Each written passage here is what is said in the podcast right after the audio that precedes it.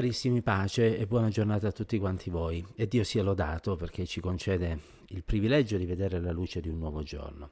E gli vogliamo essere grati con tutto il nostro cuore. E vogliamo anche leggere e meditare la sua parola per cibare la nostra mente e il nostro cuore con dei principi buoni, sani.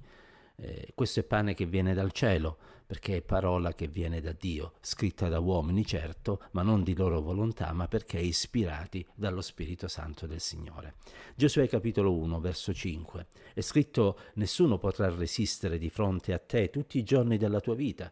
Come sono stato con Mosè, così sarò con te. Io non ti lascerò e non ti abbandonerò. Sono parole che vengono rivolte a Giosuè, il eh, futuro condottiero del popolo di Israele. C'è un passaggio di consegne dovuto al fatto che Mosè aveva completato il suo percorso terreno.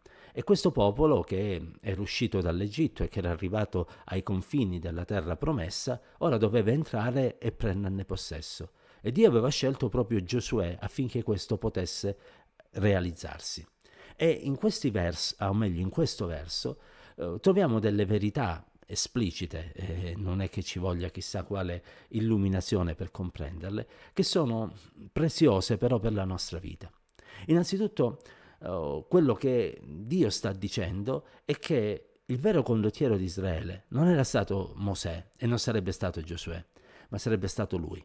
Perché nessuno sarebbe potuto oh, uscire vittorioso da uno scontro con Giosuè, in quanto il Signore sarebbe stato con loro eh, Faraone, i figli di Core, eh, nessuno riuscì a detronizzare Mosè, perché Mosè stava agendo ed operando secondo la volontà di Dio e secondo il piano di Dio.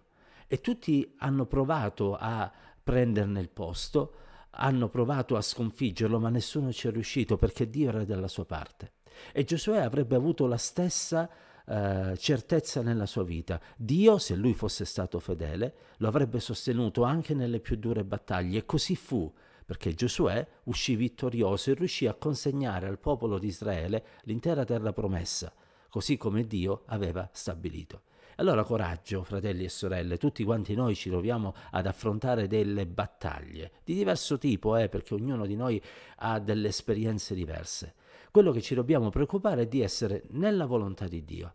E allora chiunque proverà a farci del male non riuscirà a vincere. Nessuna arma costruita contro di te potrà riuscire a, a, a sconfiggerti, perché il Signore è colui che spezza l'arco dei nostri nemici e ci dà la vittoria. E Dio sia lodato per questo. Ogni cosa coopererà per il nostro bene, anche il male tramato dai nostri nemici sarà trasformato da Dio in bene. La seconda cosa che impariamo è che come il Signore era stato con Mosè, così sarebbe stato con Giosuè. E questa è una certezza importante per la nostra vita. Ora, noi siamo abituati a leggere la, Bi- la, Bibbia, grazie a Dio per questo, e delle volte possiamo essere quasi demoralizzati dal vedere come il Signore operava in un modo glorioso nel passato e pensare che quest'opera sia ridotta a un tempo che ormai non potrà più tornare. E invece no, la promessa di Dio è che Egli, come è stato con, hanno, eh, con, coloro che ci hanno preceduto, sarà anche con noi. D'altronde Gesù, prima di scendere al cielo, disse, ecco io sarò con voi tutti i giorni della vostra vita.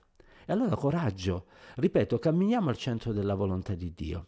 Eh, sforziamoci di essere eh, ubbidienti alla sua parola. Quando pecchiamo, pentiamoci, ravvediamoci, andiamo al Signore, diciamogli, oh Dio, crea in me un cuore puro, metti di me uno spirito nuovo. E allora siamo certi che il Signore sarà con noi e se Egli sarà con noi, qualunque battaglia dovremo affrontare, noi la vinceremo non per le nostre forze, ma per la potenza che viene da Dio e che Egli ha promesso e che Egli mantiene nelle nostre vite. Terza cosa, una promessa, io non ti lascerò e non ti abbandonerò. Ed è un po' un rafforzativo di quello che abbiamo letto, ma quanto è bello questo. Sapete, nella nostra vita poter contare sull'aiuto di un amico o poter eh, avere la certezza che mm, il marito o la moglie o i figli saranno insieme a noi anche quando dobbiamo affrontare situazioni particolari, che so, eh, interventi chirurgici o periodi di malattia, eh, sono qualcosa che ci danno forza.